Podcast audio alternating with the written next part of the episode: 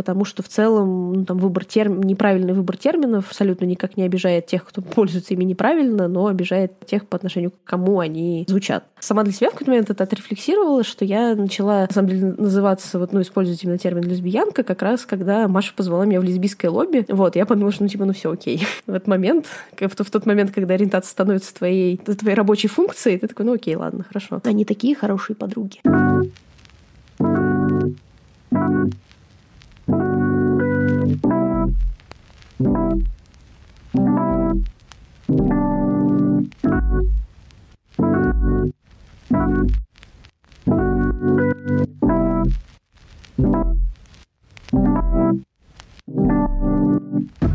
Всем привет! Сегодня среда, время нового выпуска. В предыдущем выпуске у нас была история Кати из YouTube-шоу «Давай съезжаться». Сегодняшнюю героиню тоже зовут Катя. Она соведущая в телеграм-канале «Лесбийское лобби». И у нее есть свой канал, который называется вроде «Культурный человек». Еще она работает в РБК и писала и пишет, я так понимаю, для открытых Например, она написала статью с названием «Почему лесбийское кино такое грустное?» и про первый лесбийский роман, который опубликован был в 1928 году. И, конечно же, все ссылки я оставлю в описании. Я сегодня полдня слушала твои подкасты. Вот я просто сама не очень, не, не очень часто их слушаю. Вот в основном только какой-то очень э, в, в, в очень прикладном смысле. Ну, просто, просто не мой формат потребления контента, не совсем мой, хотя, кажется, я уже постепенно начинаю привыкать. Вот, и, в общем, я сегодня в зале слушала, послушала Машу, послушала там еще кого-то. В общем, мне все очень понравилось. А, во-первых, блин, спасибо за Uncharted. Это буквально первая, единственная игра, которая понравилась нам с Лилией обеим. Она ее прошла залпом вторую, ой, последнюю, в смысле, пятую и четвертую. И пятую она назвала, вот сейчас у нас, наверное, игр 25, но пятую Uncharted она называет своей самой любимой игрой. Охрененно, блин. Я что-то никак ее до конца пройти не могу, потому что меня там раздражает, как будто они через жопу подошли к озвучке, потому что там иногда они какие-то очень э, глупые вещи произносят, там как будто даже окончание они везде решили докручивать. И мне стало так обидно. А вы по-русски? Да. Да, слушаете? Да. А, ну, слушай, про, про русскую озвучку я не знаю, потому что я всегда играю с оригинальной, всем стараюсь, ну, потому что я русскую озвучку вообще не очень люблю, поэтому не, не могу ничего про это сказать, вот. Но я прям, я, я прям сама дико кайфанула, когда в нее играла, причем я никогда не была большим фанатом серии Uncharted, вот, но когда что-то я прям в нее поиграла, я, я, я, я помню, что я прошла ее до конца, и, по-моему, типа через неделю такая, типа, еще разочек. Да, еще разочек. Не, это, это прекрасно. Это просто самая, самая прекрасная лесбийская игра, которую мы все заслужили уже давно.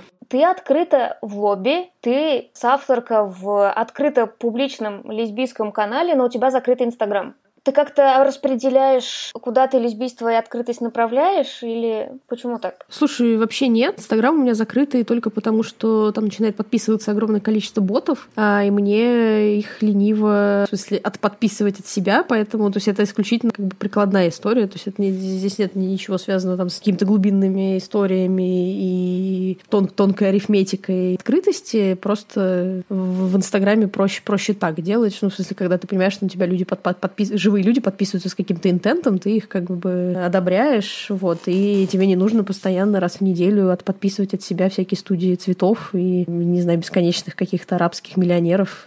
я, не, я не знаю. У меня, у меня были периоды, когда я просто его открывала и понимала, что это как бы нет. Вот. Ты откуда вообще? В смысле, родом? Я родом-родом из Люберец. Потом я какое-то время жила в Королеве и сейчас вот живу в Москве. А ты, как комфортно тебе представляться? Ну, то есть ты, если бы нужно было тебе представиться, что бы ты о себе сказала? Смотря в какой обстановке.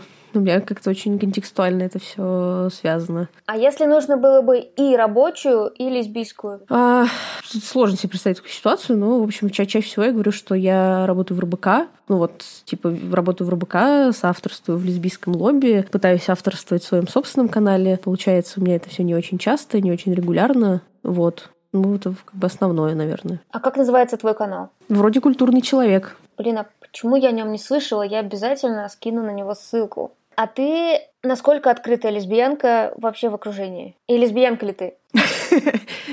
Хороший порядок вопросов. На самом деле я открыта практически везде, где это, ну, типа, либо очень для меня как-то важно, либо где это, наоборот, не требует никаких эмоциональных усилий. Ну, то есть у меня нет какого-то критичного, критичной истории, что, типа, вот тут я в шкафу, а тут я не в шкафу. В целом довольно всегда от, открыто про это разговариваю, то есть в публичном поле вообще без каких-либо вопросов, каких-то персонального разного рода взаимоотношениях по-разному. Вот, но в целом вот. А если отвечать на второй вопрос, я к нему готовилась, честно скажу, сегодня полдня, пока я, пока я слушала остальные выпуски подкаста. Я сама для себя в какой-то момент это отрефлексировала, что я начала, на самом деле, называться, вот, ну, использовать именно термин лесбиянка, как раз когда Маша позвала меня в лесбийское лобби. Вот, я подумала, что, ну, типа, ну, все окей. В этот момент, в, в тот момент, когда ориентация становится твоей, твоей рабочей функцией, ты такой, ну, окей, ладно, хорошо. В целом, э, ну, как бы термин, он давно со, мной жил, я не всегда его для себя использовала. И в целом довольно комфортно себя с ним чувствую в последнее время. А, но если случаются какие-то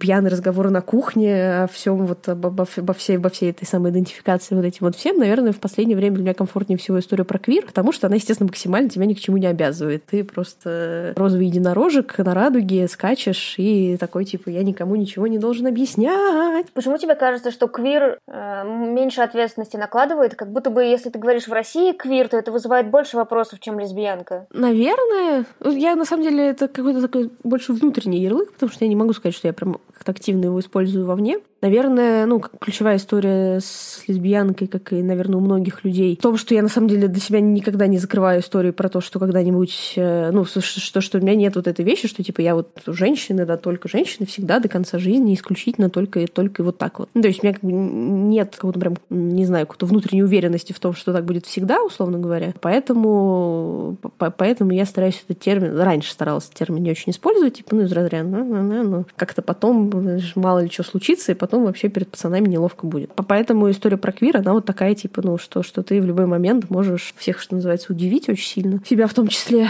Ну и в целом, как бы, я когда, когда-нибудь, может быть, я дойду до того, чтобы написать какой-то большой текст на эту тему, но вообще в целом для меня история про ориентацию — это прям абсолютно, абсолютно история про выбор, при этом про выбор очень свободный. Поэтому в тот момент, когда ты на себя навешиваешь какой-то определенный ярлык, тебе кажется, что в этот момент большое количество других вариантов выбора для тебя недоступен. Поэтому мне это не очень нравится. Но в тех контекстах, где история назвать себя лесбиянкой тебе как-то помогает э, другим людям как-то к тебе относиться определенным образом, ну, я в этот момент, да, его использую. А давно ли ты тогда вообще, ну, понимаешь, что тебе комфортнее... Ну, ты говоришь, тебе комфортно со словом лесбиянка, но как это первый раз происходило? Ты рассуждала из позиции «кажется, мне нравятся не только мужчины» или «кажется, мне не нравятся мужчины», а дальше уже это превращалось, а может все таки еда, просто я хочу иметь возможность выбирать. То есть в самом начале это как появлялось? В, в самом начале, наверное, я к этому всему приходила как э, бисексуалка, безусловно. Ну и, на, на, наверное, как бы эта история про бисексуальность, она тоже у меня присутствует до сих пор. Не знаю, почему я не пользуюсь термином бисексуалка. Ну, наверное, здесь есть вот эта вот классическая история, что, типа, если ты в основном все все таки по женщинам, то зачем тебе история про бисексуальность? Не надо зря трепать святое имя людей. Наверное, это тоже как бы не совсем хорошая история. Но в целом, да, шла к этой всей вещи очень традиционным образом, что сначала ты такой, типа, думаешь, да ладно, и те, и другие мне нравятся, да, да, да, да, да. А потом как-то ты, что называется, опытным путем приходишь к тому, что да, на самом деле не совсем, не совсем все, а, не совсем и те, и другие, и ты такой, типа, ну окей, хорошо, использую его. Наверное, ну, как, наверное, конкретно в данный момент времени этот термин проще всего описывает мой предыдущий опыт и мой в целом текущий взгляд на вещи. В тот момент, когда он перестанет отражать мой, мой опыт и мой, мой взгляд на вещи, я его сменю господи, велика, велика проблема. Ну, с каких пор ты вообще поставила под сомнение гетеросексуальность? Ну, на, наверное, наверное, самая, самая прекрасная история на эту тему это как в, в 6, наверное, лет я очень четко влюбилась в свою воспитательницу в детском саду. Это был совершенно, конечно, прекраснейший жизненный опыт. Причем э, я помню очень, очень, я очень плохо помню детство в целом. Вот, очень почему-то хорошо помню эту историю. Помню, что мне было ужасно страшно сказать про это маме. Ну, маме-то, естественно, надо сказать, как бы никак, никак же невозможно не сказать маме. А, но при этом мама отреагировала супер лайтово. Она сказала, что, ну, естественно, ты любишь свою воспитательницу в детском саду. Она там о тебе заботится, она э, проводит с тобой больше времени, чем я, ну, это, в общем, ля-ля-ля поля. Как бы, ну, вот это абсолютно нормально, и чё, чё, как бы ты так сильно переживаешь. Я такая в этот хм, Действительно. И не могу сказать, что это история про четкое самоопределение, но в целом у меня никогда не было такого момента перехода, каких-то очень сильных внутренних терзаний, что-то там хочу ли я, могу ли я, магнолия, там и все такое. То есть у меня, безусловно, в, в школе были там какие-то какие мальчики, что-то какие-то какие такие вещи. Безусловно, да. Но, кстати, в, в контексте истории про воспитательницу в детском саду очень хорошая тоже есть другая история про зимний детский лагерь. Вот я, как любой, наверное, ребенок 90-х, еще из семьи с одним родителем и очень маленьким количеством любых других родственников, очень много времени проводил в лагерях. В детстве, вот, в основном в летних, но единственный раз, когда мама меня что-то решила отправить в зимний лагерь, какой-то непонятный. Мне тогда было, наверное, лет 12 или 13. И как-то так получилось. А я ездила из года в год в один и тот же летний лагерь. И там как-то, ну, все, типа, все знакомые. Ты просто из года в год становишься старше, но в целом это какая-то такая очень знакомая тебе ситуация. Это был зимний лагерь. Я никого не знала, никогда туда не ездила ни до, ни после. И не знаю, это сказалось как-то или нет, но, в общем, у меня был какой-то очень активный э, романтический, в общем, период в, этом лагере. Причем это прям реально была пятилетка за, за, за две недели. Это значит, у меня были какие-то очень хорошие, очень хорошие отношения с каким-то очень популярным мальчиком. У меня были какие-то очень иронические отношения с, с мальчиком, который, значит, он не был популярным, но не был изгоем. Вот это вот такой очень распространенный, мне кажется, типаж людей, которые вне иерархии сидят и как бы веселятся там. Вот, у нас с ним были какие-то очень такие дружеские отношения, и влюблена я была, естественно, в третьем, разумеется, потому что никак же нельзя, чтобы без драмы как-то вся ситуация обходилась. Вот, и я очень хорошо помню, что мы, значит, с этим очень популярным мальчиком там что-то тусили эти две недели, тусили с тем другим мальчиком что-то какое-то тоже время. Вот, и потом, э, популярный мальчик уехал, а там был какой-то, типа, один день все уезжают, а второй день уезжают самые нелюбимые дети, я не знаю. А, вот, э, и что-то мы там начали, значит, активно проявлять эмоции, значит, с этим третьим мальчиком. Я очень хорошо помню, я как-то то ли подслушала, то ли случайно услышала, то ли не знаю, но, в общем, как-то, что, что воспитательницы очень так негативно высказывались о моем моральном облике в этот момент. А тут важно сказать, что как бы это нам было, опять же, 12 или 13 лет, ни о каких как бы отношениях сексуального толка речь не шла, это было абсолютно просто вы вместе тусите, иногда целуетесь, и, в общем, ну, как бы вообще ничего такого. Я в этот момент поняла, что как бы что-то что-то с этими вот как бы нормальными отношениями тоже не складывается ситуация. Ну, что-то, что-то как-то вот, ну, не прикольно. Вроде было весело, все хорошо проводили время, а тут что-то говорят, что так нельзя делать. Такой, типа, окей. В школе мне какие-то нравились, безусловно, какие-то девочки, но это как-то было без особого, без особых каких-то случаев сомнительного толка. Были какие-то попытки встречаться с мальчиками, они тоже не очень хорошо чем-то заканчивались. Вот. И, в принципе, в этот момент там каких-то средне-старших классов э, я в целом довольно хорошо про, про себя все понимала. Большое спасибо фандому Зен Королев воинов, в котором мне как бы все объяснили, что, как правильно жить жизнь. В, в, в этом плане не приходилось особо ничего гуглить, не задавать никаких э, неловких вопросов никому. В общем, все было понятно. Но в, то, в, в том же, кстати говоря, смысле, в котором спасибо большое фандом Зена Королева воинов, спасибо, блядь, большое фандом Зена Королева воинов, потому что, как мы помним, там все как бы в целом довольно хорошо и удобно устроено в этом плане, вот потому что у них есть безоговорочная, великая, вечная любовь, которая никогда и ничем никогда не прервется. Так как бы сексуальные отношения, ну, они могут быть и могут не быть, но это не важно. А, и в, в этом плане как бы поднасрал мне этот нарратив в жизни очень сильно, потому что в целом все, значит, вот эти вот девочки в школе, которые, возможно, безусловно, физиологически меня очень интересовали, мне было совершенно точно понятно, что это не великая вечная любовь, поэтому нехер на это тратить времени. Потому что, естественно, как бы не, нельзя размениваться, жизнь коротка там и так далее. И... В каком возрасте наткнулась на Зену первый раз? Слушай, ну когда-то это было в школе, когда ее показывали по каналу СТС, и причем как бы это даже не был мой сознательный выбор, просто моя мама очень любила все, все эти вещи, поэтому что-то что-то постоянно крутилось подобное, вот. Ну и, собственно, фандом фандом в мою жизнь, наверное, пришел в какой-то момент, когда появился интернет, и в интернете было больше, чем 200 мегабайт в месяц трафика, наверное. Какие-то такие э, условно старшие классы школы, в девятый, восьмой, ну вот что-то вот, вот такое. Ты читала фанфики? Конечно, я читала фанфики. Что еще, что, что, что же еще было делать-то тогда? Безусловно, да, читала довольно много фикла, и по фандому Зена Королевы написано довольно много хорошего фикла, спасибо большое. В том числе всем, всем западным райтерам. При этом я никогда не была прям активна в фандоме, ну, в смысле... Помню два фанфика, где она попала случайно в заснеженный какой-то маленький городок, а Габриэль писательница, и та то ли ногу сломала Зена, то ли чё, и та ее в доме они застряли из-за сугробов. А другой, где Зена какая-то тайная на самом деле там дочь, хрен знает кого, как будто чуть ли не графа какого-то и ее представляют Габриэль как... Она приезжает на какую-то тусовку в качестве невесты мужика какого-то пафосного, и ее знакомят с родственницей Зеной, которая, значит, оторва в семье, кому она не нравится, они, естественно, быстро знакомятся. Вот два этих фантика я помню.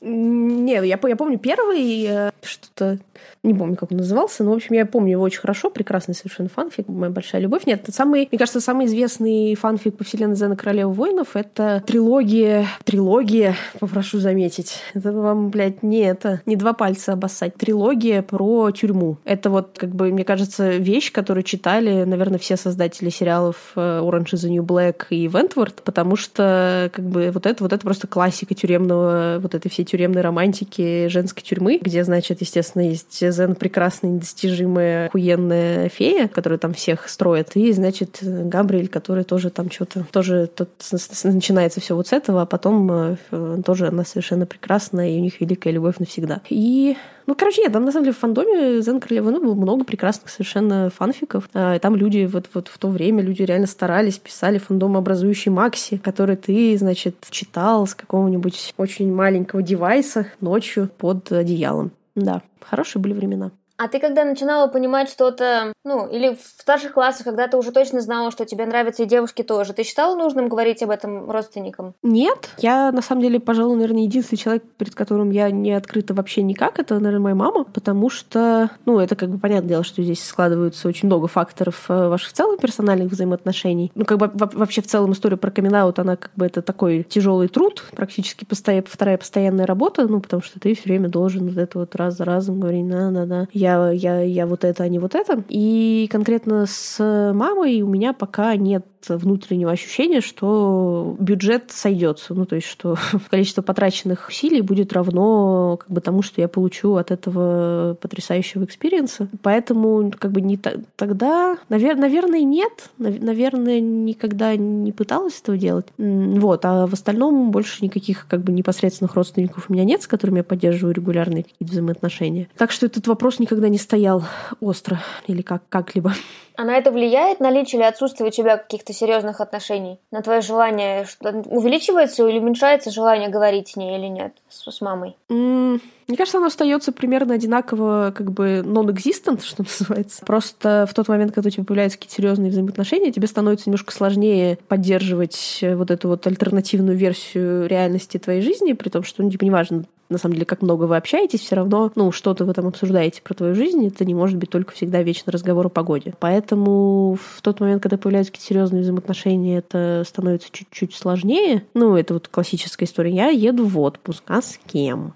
При этом всегда можно говорить, что с очень хорошей подругой, и это, в принципе, прокатывает. Они такие хорошие подруги. Ну, наверное, наверное, в какой-то момент, когда это превратится в какой-то очень прям совсем глобальный жизненный выбор, ну, типа, я не знаю, переезд в другую страну или что-нибудь еще, наверное, этот вопрос как назреет окончательно. И ну, в какой-то момент, я думаю, это случится. Ну, просто пока не сейчас. А вот опять же, имело ли значение на принятие этого решения то, что ты там думала, не знаю, вот пока я финансово зависима, поэтому не буду говорить, а пока мне все-таки нужна поддержка. А вот, например, сейчас я финансово независима, в принципе, я готова, что мы больше общаться не будем, поэтому, в принципе, это теперь вот плюсики в копилку сказать. Mm, нет, ну, у меня такого никогда не было, наверное, потому что история про финансовую или какую-либо другую независимость, она всегда была параллельной историей про личную жизнь. Ну, то есть я в целом финансово независима, наверное, с... На самом деле, с каким-то довольно взрослым возрастом, то есть, там, не знаю, когда, когда я закончила универ, наверное, ну, бакалавриат, сколько-то, 21 год, там, что-то такое. Но это была такая, типа, полная финансовая независимость, то есть вот с того момента, как у меня появилась первая такая прям совсем постоянная работа, какие, какие-либо ну, финансовые взаимоотношения на этом закончились. Ну, как-то они всегда были такие довольно больше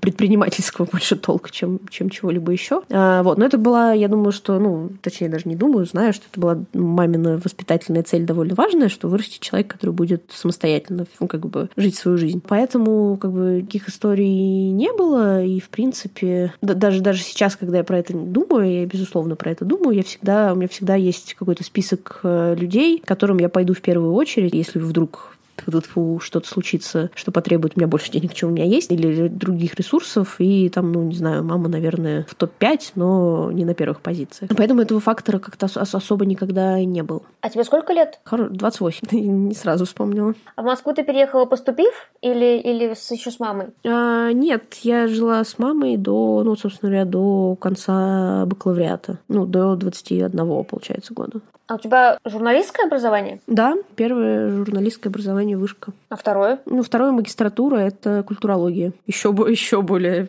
перспективное направление. А друзья? То есть было важно им как-то это обозначить, что ты можешь познакомиться не только с мужчиной? Или просто когда это случилось, ты их перед фактом поставила? У меня в целом никогда не было каких-то прям очень сильно близких друзей в школьное время. Ну, если были какие-то знакомые, что-то мы там вместе, наверное, делали, там ля-ля-ля поля. И какие-то прям совсем типа близкие-близкие близкие друзья у меня появились как раз в универе, а, и это были люди, которые, короче, от них у меня не было никаких секретов, как-то это так сразу получилось, то мы сразу начали, ну и они сами были так немножечко в каких-то так или иначе отношениях к негетеросексуальности. Поэтому мы как-то сходу начали там обсуждать весь этот гейский контент, гейские отношения, все, все вот это вот. Ну и как-то это стало таким абсолютно естественной историей, поэтому мне не приходилось ни перед кем особо аутиться отдельно. Могу ли я... Как ты вообще, например, ходила в Google. То есть тебе надо было себя там тогда соотносить. Вот я тогда лесбиянка и буду гуглить, как живут лесбиянки, как у них типажи определяются, как они знакомятся, кто из актрис лесбиянки или, или просто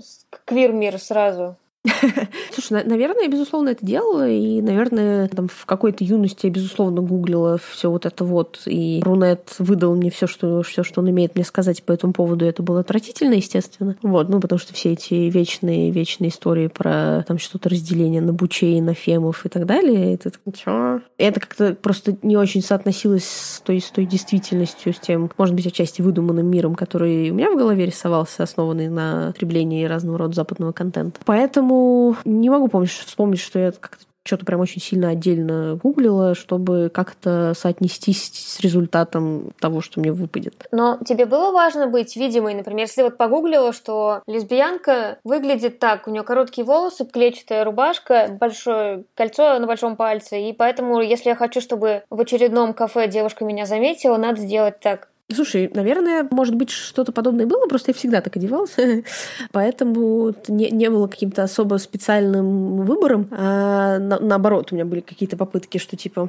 надо одеваться более женственно, но в этом мне никогда не было особо комфортно, поэтому, наверное, я, безусловно, гуглила какую-то типа вот эту всю меморабилию и типа как это все выглядит в живой природе. Не могу сказать, что это как-то мне очень сильно помогло, потому что ни один человек, с которым у меня потом были взаимоотношения, не пользовался ни одним из этих потрясающих приемов, перечисленных в интернете. А, в общем, короче говоря, not helpful at all. Поэтому и сам, самой к себе никогда это как-то, ну, в смысле, наверное, пыталась как-то себе это относить, ну, типа, не знаю, наверное, да, безусловно, я пыталась носить кольцо на большом пальце, мне просто не нравилось. А, я перестала. Потом в какой-то момент у меня там появились какие-то какие-то вещи, которые могут быть очень таким большим, огромным, ярким маяком, который кричит «Жизнь гей!» Вот, но я их носила просто как бы потому, что они мне нравились, а не потому, что это что-то значит. А почему ты хотела более женственно выглядеть? Я думаю, что это абсолютно внешнее вот это вот э, влияние, что типа ну, ты же девочка, нужно как бы вот это вот все. Я еще занималась в школе странно-спортивными танцами, типа 10 лет. Ну, и это тоже такая довольно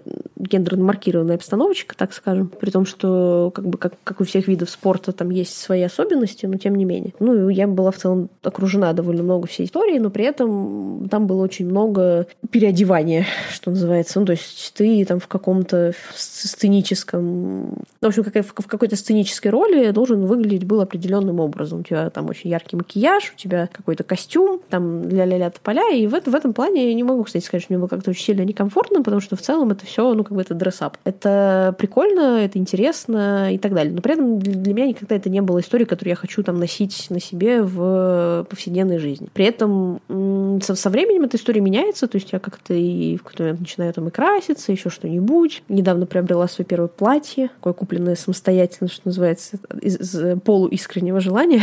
ну, и, в общем, мне кажется, что это какой-то такой просто процесс ношения того, что тебе комфортно. Чем, чем комфортнее ты чувствуешь себя с тем, кто ты есть внутри, тем больше разной, разной всякой одежды ты можешь на себя примерить, потому что это ничего не значит. На самом деле это просто одежда. То есть ты так говоришь, как будто у тебя не было никаких проблем и переживаний с тем, что вот да, я понимаю, что мне нравятся девушки, замечательно, вижу красивую девушку на улице, подхожу, знакомлюсь. Этого я не говорила. Нет, нет, такого не было. Я, кстати, честно, прям искренне могу сказать, что никогда ни с кем не знакомилась на улице или даже в каких-то там барах или еще еще каких-то ситуациях, которые как бы вот там история про подкаты или что-то такое. Вот ни разу в жизни я такого не делала. И, в принципе, наверное, я бы себя чувствовала супер некомфортно в этой ситуации. Я говорю о том, что у меня не было каких-то очень глобальных переламывающих внутренних опытов на эту тему. Ну, что, что как бы мне не приходилось как-то отказываться от какой-то картины мира, которая, от какого-то представления о себе, которое у меня было, и которое оказывается абсолютно там типа ложным, конкретно в этом аспекте. Так-то по жизни, безусловно, такое бывает. Вот, но конкретно в этом случае, наверное, нет. Это просто была какая-то, ну, просто факт о тебе. У тебя там длинные ноги, такого-то там черные волосы, рост 175, и вот еще ты любишь девочек. Ну, так, такая, так. А так, если ты не знакомилась, знакомились с тобой или ты знакомилась в интернете? Знакомилась ли я когда-нибудь в интернете? Нет, это все, все мои... У меня было не очень, кстати, много каких-то отношений, каких-то смысленного толка. И все они были из какого-то окружения, в которое ты приходишь по каким-то другим интересам. Там университет, работа, какие-то общие знакомства, тут тусовочные, ну, короче, что-то такое. Поэтому со, мной, наверное, наверное, наверное, знакомились, хотя у меня просто очень недоброжелательное выражение лица всегда. А, вот, поэтому я думаю, что со мной не очень хотят знакомиться. Вот еще по щам как будто получишь, мало ли что все, все как-то все как-то получалось очень естественным образом. Ну, типа, ты куда-то приходишь, встречаешь человека, что нравится, потом вдруг внезапно оказывается, что ты ему тоже нравишься, и как-то дальше все завертешь, что называется. У меня были какие-то попытки где-то вот между подобного рода отношениями, там что-то там Тиндер и что-то еще, но они все ни к чему не приводили, потому что это какой-то очень искусственный формат знакомства. Ну, они, безусловно, для кого-то наверняка работают, вот, просто для меня нет, я очень суровый интроверт и так далее, и мне вот эта история про общение ради общения общение, чтобы потом, возможно, узнать, что может быть вы друг другу не отвратительным, оно просто не работает. Вот. Ну, может, потом жизнь заставит, я не знаю. А как происходил вот этот момент узнавания, что вы в одной компании, и вот тебе понравилась девушка, ты уже знала, что она там лесбиянка, например, или она знала, или ты представлялась ей на входе в, в компанию, поэтому об этом было известно. У тебя не было страха признаться, что человек тебе нравится, чтобы как вы обе понимали, что вы обе заинтересованы в романтическом смысле, а не в дружеском? А, я сейчас просто перебираю в памяти. Мне кажется, что практически все вот подобного рода отношения, они были построены на фоне как бы взаимного уже обнюхивания. Ну, не обнюхивания, в смысле, что это просто был какой-то knowledge, что типа да, вот да, да, вот так. Ну, то есть просто в процессе какого-то знакомства вы делитесь какими-то историями, которые каждый из вас маркирует как людей, ну, не, гетеросексу... не гетеросексуальных людей. То дальше там уже начиналась история про там, взаимный интерес или отсутствие интереса. И в этом плане мне всегда как бы мой основной страх был связан с тем, что взаимного интереса не будет не потому, что этот человек не заинтересован в твоем гендере, а потому что он не заинтересован в тебе лично. А того, про что ты говоришь, скорее, скорее нет. Но ты говоришь, были какие-то истории, из которых становилось понятно не гетеросексуальность. Что это могло быть? Вы Word обсуждали? Иногда, кстати, да, было и такое. Э, это, опять же, это были какие-то, ну, это были какие-то отношения, там, опять же, во время учебы, во время работы, э, кроме, когда вы кроме обсуждения работы и учебы разговаривали о чем-то еще, и это просто как-то проскальзывало, и при этом совершенно никогда не было какой-то ключевой, э, ключевой точкой в этом разговоре, ну, в вашем. Вот. Просто какая-то информация, которую ты накапливаешь о других людях, вы такие просто кладете себе это куда-то на подкорку, и ты понимаешь, что, опять же, что, ну, там, этот человек определенного роста, у него такого-то цвета волосы, он любит Фуко, и еще, значит, он там бисексуален, допустим. Когда ты поняла, что, ну, или решила, что ты говоришь, вот, тебе комфортнее бисексуальность или квирность, э, но ты в какой-то момент поняла, что ну, назваться лесбиянкой проще, чтобы всем было все понятно. И именно вслух это когда начало происходить. И что ты поняла, что вообще нужно выбрать какое-то слово. Не знаю даже, не знаю, как ответить на этот вопрос. Ну вот прям, прям активно я начала, как я говорила, этот э, термин использовать там несколько лет назад примерно. Всегда в каких-то разговорах, которые касаются как бы дихотомии, там, гей, лесбиянки, вот это вот все, я всегда без каких-либо особых проблем ассоциировала себя, да, что типа, да, лесбиянка, да, не, не, не гетеросексуальный человек. Но какого-то, опять же, такого момента, когда это выключатель переключился, и ты такой, типа, все, с этого момента я вот это, а не вот это другое, меня такого не было. А тогда на работе ты, типа, и ты говоришь, что ты открыта на работе. Ты открыта на работе как лесбиянка или как человек, который может встречаться с кем угодно? Слушай, в основном как лесбиянка скорее, но у нас не такая это ключевая история про человека в целом, ну, что называется, медиа. И в целом отношение к человеку не очень сильно меняется в зависимости от того, какой он сексуальной ориентации. Напротив, если ты не гетеросексуал, может быть, у тебя будут дополнительные очечки. Вот, но это шутка. На самом деле, у нас э, какое-то какое время, в самом начале, когда я только приходила в, в РБК в маркетинг, а у нас даже была шутка о том, что у нас э, гетеросексуалы — это принижаемое, просто лишенное каких-либо прав меньшинство, которых надо очень сильно жалеть и так далее. Это на самом деле смешно, потому что на, на, нас, нас не гетеросексуалов не было больше, вот, просто были более громкими всегда. И эта история про то, что в какой-то момент там ваш коллега гей приходит в офис, начинает рассказывать, как он там вчера сходил на оргию, а сколько там было всего интересного, вот, ужасно интересует всех э, не, не гетеросексуалов формате такой, типа, хм, да, действительно, расскажи больше. И ужасно фрустрирует всех гетеросексуалов сексуальных людей, потому что они такие, типа, в смысле? Что? Что, как, что, что вы делали, сколько. Ну, в общем, в общем, вот так вот. Все, все ваши истории про ваше похождение, даже если они абсолютно, абсолютно как бы ну, безопасные и какие-то не, не, не очень эпатажные, они всегда очень сильно удивляют, ну, типа из разряда, что, что это абсолютно гетеросексуальный фильм, мы на него не пойдем, мы такое говно не смотрим, извините. Поэтому как-то на работе это абсолютно, абсолютно естественная история. Она спокойно совершенно обсуждается там на совместных пьянках и на чем-то еще. Никого особо не фрустрирует, и, наверное, было бы удивительно, если бы она фрустрировала, потому что есть какая-то вот эта в целом атмосфера того, что, ну, как бы это никого особо не волнует и так далее. Вот, но в этом плане как бы это просто абсолютно безусловное огромное, огромное, огромное, огромное везение. Это просто я, на самом деле, про это много шучу, но я это ужасно ценю, и мне кажется, что это прям, прям очень круто. А на других работах также было? А, нет, у меня до РБК было две таких постоянных работы. На первой работе не было каких-то особо близких отношений с людьми, чтобы вообще как-то разговаривать о чем-то, кроме работы или погоды, или э, каких-то очень общих шуточек. Второе место работы было довольно консервативное, потому что это школа. Там ну, я просто особо про это не, не рассказывала. Не потому что, ну, в смысле, не, не могу сказать, что мне было как-то, что я как-то боялась каких-то репрессий или чего-то еще. Скорее, просто не хотелось, ну, вот опять же, вот, наверное, туда же куда-то к истории про эмоциональную экономию, ну, просто не хотелось во все это ввязываться особенно. При том, что я как бы не думаю, что там люди, которые там работали, стали бы относиться ко мне как-то иначе. Но, наверное, не, не очень хотелось заниматься образованием людей, как-то спорить и, и, и вот это вот все. А вообще при выборе работы френдли коллектив имеет значение? Ну, то есть, если есть возможность узнать заранее, насколько толерантным будет место, это плюс для тебя? Или, или ты можешь не говорить а вообще каким-нибудь образом об ориентации, идентичности, сексуальности на работе и просто ходить туда на сколько-то часов и все? Это хороший вопрос, потому что я не знаю, я очень, я так давно работаю в том месте, где про это не нужно задумываться, что, наверное, начинают э, ценить как норму и думать, что вообще так, так, так должно быть всегда. Наверное, безусловно, про это там буду париться, если я буду работу менять. Наверное, это, опять же, это история про то, что как бы к хорошему очень быстро привыкаешь, и поэтому, если у меня будет такая возможность, я, безусловно, как-то буду про это париться.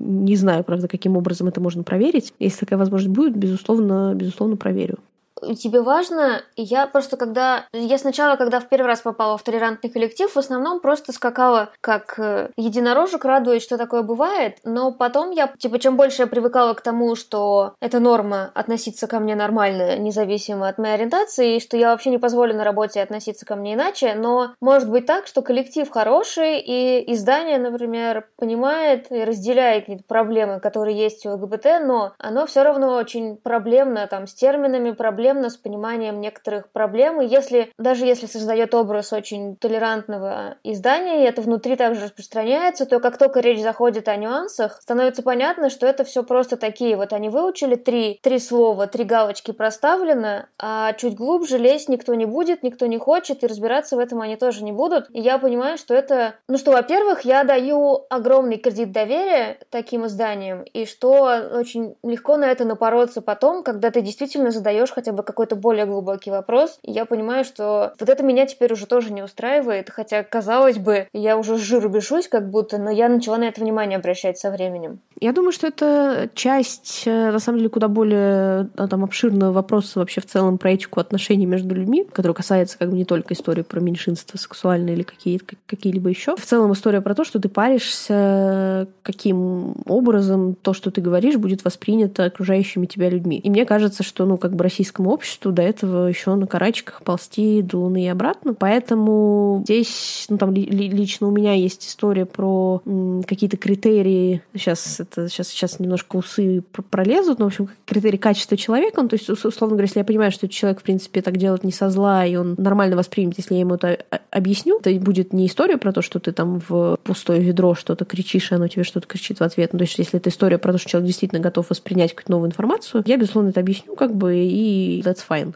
Если это история про то, что, ну, как бы для того, чтобы вот поправить эту одну маленькую вещь, тебе нужно на самом деле копнуть очень глубоко и что-то очень глобальное человеку, человеку объяснить, и не факт, как он это воспримет, еще начнет спорить. И вот эта классическая история про то, что я этого не вижу, значит, этого нет. Наверное, наверное, скорее всего, не буду в это лезть. Может быть, это не совсем правильно с точки зрения социальной ответственности там, и вот это все, как бы пока что такой вот э, мой персональный выбор. И поэтому история про то, что человек, в принципе, бы нормально относится и как бы готов воспринимать что-то новое, она, мне кажется, абсолютно хорошей. Ну, как бы никто не обязан знать все про всех. На самом деле, in general, я тоже не знаю, что, что обидит там гетеросексуальных людей, если я начну про это шутить. Но как бы я готова, если мне скажут, что типа это тумач там и не надо так делать, я готова сказать, окей, хорошо, как бы ни, ни, никаких проблем. То это история про мою готовность услышать другого человека и, в принципе, не, не пиздить его там, где больно. А если этот человек руководство издания, и оно это транслирует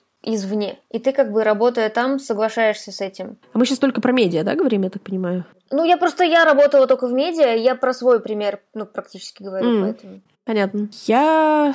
Уф Хороший вопрос, на самом деле. Ну, здесь, конечно, все очень сильно зависит, наверное, от ваших там, взаимоотношений с этим руководством. наверное, в этой ситуации, если те отношения не подразумевают там какого-то прям совсем токсичности и какого-то пиздилова, наверное, ну, я просто пытаюсь сейчас этот опыт как-то на себя переложить, я бы, наверное, попробовала в эту историю влезть с какими-то этими всеми образовательными, прости господи, историями, что из разряда давайте там постараемся так не делать и так далее. Потому что в целом, ну, там, выбор терм... неправильный выбор терминов абсолютно абсолютно никак не обижает тех, кто пользуется ими неправильно, но обижает тех, по отношению к кому они звучат. Вот, поэтому как бы на самом деле that's not that hard, и это как бы совершенно ничего не стоит. И, ну, как бы в целом здесь сейчас может пролезть там, моя идеологическая история про то, что вообще как бы все эти люди, которые каким-то образом допущены до руководства или около того каких-то проектов, которые очень громко звучат, которые влияют на, на умы, на повестку и на все такое, ну, типа, ну, мне кажется, что это очень большая ответственность, но я проклятый миллениал, чего я знаю на самом деле. Вот, ну, короче, на, на мой взгляд, это, типа,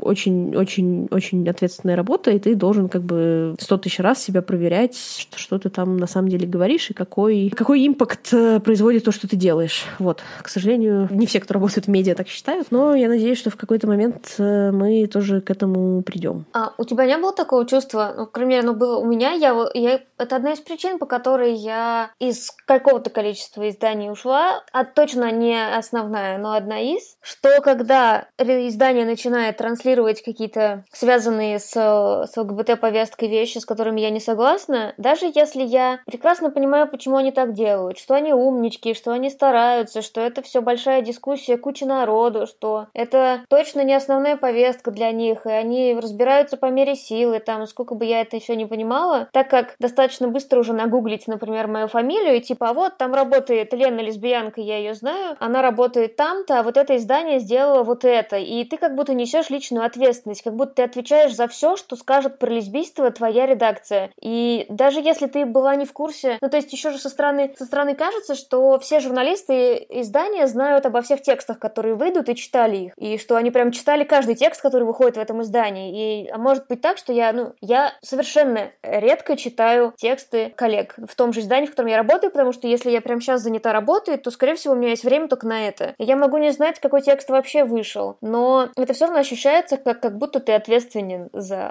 за все лесбийство теперь там. И это какая-то такая ноша, с которой я не понимаю, что делать. У тебя такое было? Слушай, наверное, у меня, у меня, у меня такого не было. Ну, в смысле, я просто, опять же, как бы я работаю в РБК, и э, абсолютно невозможно нести ношу за все, что как бы пишет, снимает, говорит, производит РБК. И мне кажется, что это не очень, на самом деле, это как бы ни в коем случае не критика, просто лично для меня. Мне кажется, что это не очень продуктивная эмоция, ну, потому что на самом деле ты как глобально, в глобальном смысле ничего не можешь с этим сделать. Для, для себя беру историю про то, что, ну, вот есть там, там мой кусок медиа, на который я могу повлиять, и это значит, значит, что, ну, вот как бы на моей поляне, что мои правила, все будет происходить так как, так, как я скажу. Если я обосрусь, это будет мой, мой персональный косяк. Я скажу, блин, как бы косяк, прям обосрались по полной программе. Сорян. Больше так не будем делать, ну, постараемся, по крайней мере. Но это, опять же, опять же, история про то, что, ну, я как бы к своей недавно, прости господи, приобретенной роли, типа, медиа, медиа-менеджера отношусь довольно серьезно, потому что мне кажется, что это история, что, ну, как бы, not to be taken lightly. Но, как бы, опять же, не, не все так думают, поэтому я не могу убрать на себя ответственность за то, как решают жить свою жизнь другие люди.